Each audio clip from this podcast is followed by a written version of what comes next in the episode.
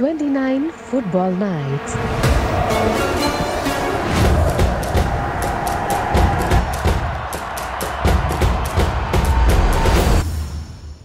ആയിരത്തി തൊള്ളായിരത്തി തൊണ്ണൂറ്റിനാലിൽ അമേരിക്കയിൽ വെച്ച് നടന്ന ഫുട്ബോൾ ലോകകപ്പ് പല സവിശേഷതകൾ കൊണ്ടും ഇന്നും ഓർമ്മിക്കപ്പെടുന്നുണ്ട് ചരിത്രത്തിൽ ആദ്യമായി പെനാൽറ്റി ഷൂട്ടൗട്ടിലൂടെ ചാമ്പ്യന്മാരെ നിശ്ചയിച്ചത് ഈ ലോകകപ്പിലായിരുന്നു ഫൈനൽ കളിച്ച ബ്രസീലും ഇറ്റലിയും അധിക സമയത്തും ഗോളടിക്കാത്തതിനെ തുടർന്നായിരുന്നു പെനാൽറ്റി ഷൂട്ടൗട്ട് വേണ്ടി വന്നത്. ഷൂട്ടൗട്ടിൽ മൂന്ന് രണ്ടിന് ഇറ്റലിയെ കീഴടക്കി ബ്രസീൽ ഇരുപത് വർഷങ്ങൾക്ക് ശേഷം വീണ്ടും കിരീടം ചൂടി. ഇരുപത്തിനാല് ടീമുകളാണ് തൊണ്ണൂറ്റിനാല് ലോകകപ്പിൽ അണിനിരുന്നത്. നൈജീരിയ ഗ്രീസ് സൗദി അറേബ്യ എന്നീ രാജ്യങ്ങളുടെ ആദ്യ ലോകകപ്പായിരുന്നു ഇത്. അൻപത്തിരണ്ട് കളികളിലായി നൂറ്റി നാൽപ്പത്തിരണ്ട് ഗോളുകളാണ് അന്ന് പിറന്നത്.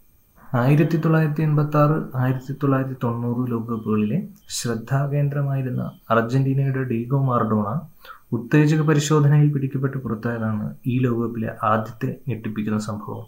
അർജന്റീനക്കാർക്ക് പ്രധാന താരമില്ലാതെ ടൂർണമെന്റിൽ ഉടനീളം കളിക്കേണ്ടി വന്നു. ഇതിനു പിന്നാലെയാണ് ആന്ധ്ര എസ്കോബർ എന്ന പേര് ലോകശ്രദ്ധയിലേക്ക് ഉദിച്ചുയർന്നത്. ആയിരത്തി തൊള്ളായിരത്തി തൊണ്ണൂറ്റിനാല് ലോകകപ്പിൽ കൊളംബിയയുടെ പ്രധാന സെന്റർ ബാക്കായിരുന്നു ആൻഡ്രിയസ് എസ്കോബർ. അദ്ദേഹത്തിന്റെ പിഴവിൽ നിന്നും പിറന്ന ഒരൊറ്റ സെൽഫ് ഗോളിന്റെ പേരിലായിരുന്നു ആ വർഷത്തെ ലോകകപ്പിൽ നിന്ന് കൊളംബിയ പുറത്തായത്. ലോകകപ്പിൽ സെൽഫ് ഗോൾ നേടിയതിന്റെ പേരിൽ ജീവൻ നഷ്ടപ്പെട്ട ആ കൊളംബിയൻ താരമാണ് ഫുട്ബോൾ ചരിത്രത്തിലെ ആദ്യത്തെ രക്തസാക്ഷി. ആയിരത്തി തൊള്ളായിരത്തി തൊണ്ണൂറ്റിനാല് ജൂൺ ഇരുപത്തിരണ്ടിന് റോസ്ബോളിൽ നടന്ന മത്സരമായിരുന്നു എസ്കോബർ എന്ന കൊളംബിയൻ താരത്തിന്റെ വിധി നിർണയിച്ചത്. പാളിച്ചകളില്ലാത്ത പ്രതിരോധ നിരയുടെ കാവലാൾ എന്ന വിശേഷണമുള്ള എസ്കോബാറിനെ വിധി തിരിഞ്ഞുകുത്തിയ കാഴ്ച ആതിഥേയരായ അമേരിക്കയ്ക്കൊപ്പം എ ഗ്രൂപ്പിലായിരുന്നു കൊളംബിയ. അമേരിക്കയ്ക്കെതിരായ മത്സരത്തിന്റെ ആദ്യ പകുതിയിൽ എസ്കോബാറിന്റെ ഡിഫൻസീവ് പാളിച്ച കൊളംബിയയുടെ തോൽവിക്ക് കാരണമായി.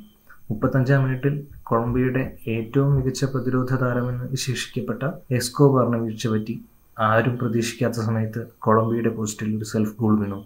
ഫുട്ബോൾ ലോകം മുഴുവൻ വിധിയെഴുതി എസ്കോബാറിന്റെ ഓൺ ഗോളാണ് കൊളംബിയയെ പുറത്താക്കിയതിൽ നിർണായക പങ്കുവച്ചതെന്ന് വലിയ പൊട്ടിത്തെറികൾ ഉണ്ടാകുമെന്ന് ലോകം കരുതിയെങ്കിലും തങ്ങളുടെ പ്രിയ താരത്തിനെതിരെ കൊളംബിയയിലെ കാൽപന്ത് ആരാധകർ വലിയ പ്രതിഷേധമൊന്നും നടത്തിയില്ല. എല്ലാവർക്കും എസ്കോബർ പ്രിയപ്പെട്ടവനായിരുന്നു. ലോകകപ്പിൽ നിന്ന് പുറത്തായതിന്റെ നിരാശ ആരും എസ്കോബാറിനോട് പ്രകടിപ്പിച്ചില്ല.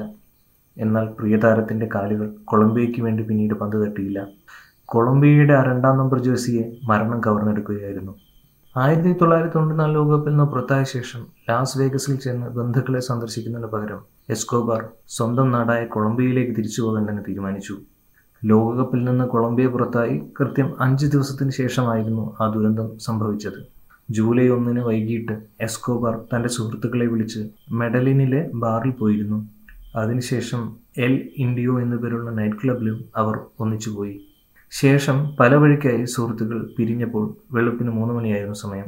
എൽ ഇൻഡിയോയിലെ പാർക്കിംഗ് ലോട്ടിൽ മദ്യലഹരിയിലായിരുന്ന സ്കോബർ തനിച്ചിരിക്കുമ്പോഴാണ് മൂന്ന് അജ്ഞാതർ തോക്കുമായി മുന്നിലേക്ക് ചാടി വീണത്. അവർ സെൽഫ് ഗോളിനെ ചൊല്ലി എസ്കോബാറുമായി വാക്കുതർക്കത്തിലേർപ്പെട്ടു നിങ്ങൾ നല്ല കളിക്കാരനായിരിക്കാം പക്ഷേ നിങ്ങളുടെ കാലിൽ നിന്ന് പിറന്ന ഒരു ഗോളിലാണ് രാജ്യം തോറ്റിരിക്കുന്നത്. നിങ്ങൾ ഇനിയും ജീവിക്കാൻ പാടില്ല. വന്നവരിൽ രണ്ടുപേർ അലറി വിളിച്ചുകൊണ്ട് എസ്കോബാറിന്റെ നെഞ്ചിലേക്ക് തുടർച്ചയായി നിറയൊഴിച്ചു. മുപ്പത്തിയെട്ട് കാലിവർ പിസ്റ്റളിൽ നിന്ന് ആറു തവണയാണ് താരത്തിന് വെടിയേറ്റത്. ഓരോ വെടിക്ക് ശേഷവും കൊലപാതകികൾ ഗോൾ ഗോൾ എന്നലറി വിളിച്ചുകൊണ്ട് താരത്തിന്റെ അവസാന നിമിഷങ്ങൾ മതിമറന്ന് ആഘോഷിച്ചു. എസ്കോബാറിനെ മരണത്തിന് വിട്ടുകൊടുത്ത് അക്രമികൾ ടൊയോട്ടോ പിക്കപ്പ് ട്രക്കിൽ കയറി സ്ഥലം വിടുകയും ചെയ്തു. തുരുതുരയുള്ള വെടിവെച്ചുകൾ കേട്ടുകൂടിയെത്തിയ ആരൊക്കെയെ ചേർന്ന് എസ്കോബാറിന്റെ രക്തത്തിൽ കുളിച്ച ശരീരം ആശുപത്രിയിൽ എത്തിച്ചു. എങ്കിലും വെടിയേറ്റ് നാൽപ്പത്തഞ്ച് മിനിറ്റിനകം തന്നെ കൊളംബിയയുടെ ആ രണ്ടാം നമ്പർ ജേഴ്സിക്കാരൻ ഈ ലോകത്തോടുകൂടെ ചൊല്ലി.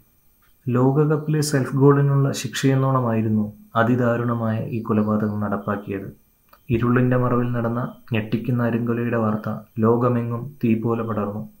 സംഭവം അറിഞ്ഞ് ഒരു ലക്ഷത്തി ഇരുപതിനായിരത്തോളം പേരാണ് അന്ന് എസ്കോബാറിന്റെ സംസ്കാരത്തിൽ പങ്കെടുത്ത് അദ്ദേഹത്തിന് അന്ത്യാഞ്ജലികൾ നേർന്നത്. കൊലപാതകവുമായി ബന്ധപ്പെട്ട് ഹുംബർട്ടോ കാസ്ട്രോ എന്ന വ്യക്തിയെ ജൂലൈ രണ്ടിന് പോലീസ് അറസ്റ്റ് ചെയ്തു. എസ്കോബാറിനെ വെടിവെച്ച് കൊന്നതായി അയാൾ കുറ്റം സമ്മതിച്ചിരുന്നു. മരണാനന്തരം ആന്ധ്ര കോബറിന്റെ ഓർമ്മയ്ക്കായി ആരാധകർ രണ്ടായിരത്തി രണ്ട് ജൂലൈയിൽ മെഡിലിനെ ഒരു പ്രതിമയുമായി ആച്ഛാദനം ചെയ്തു.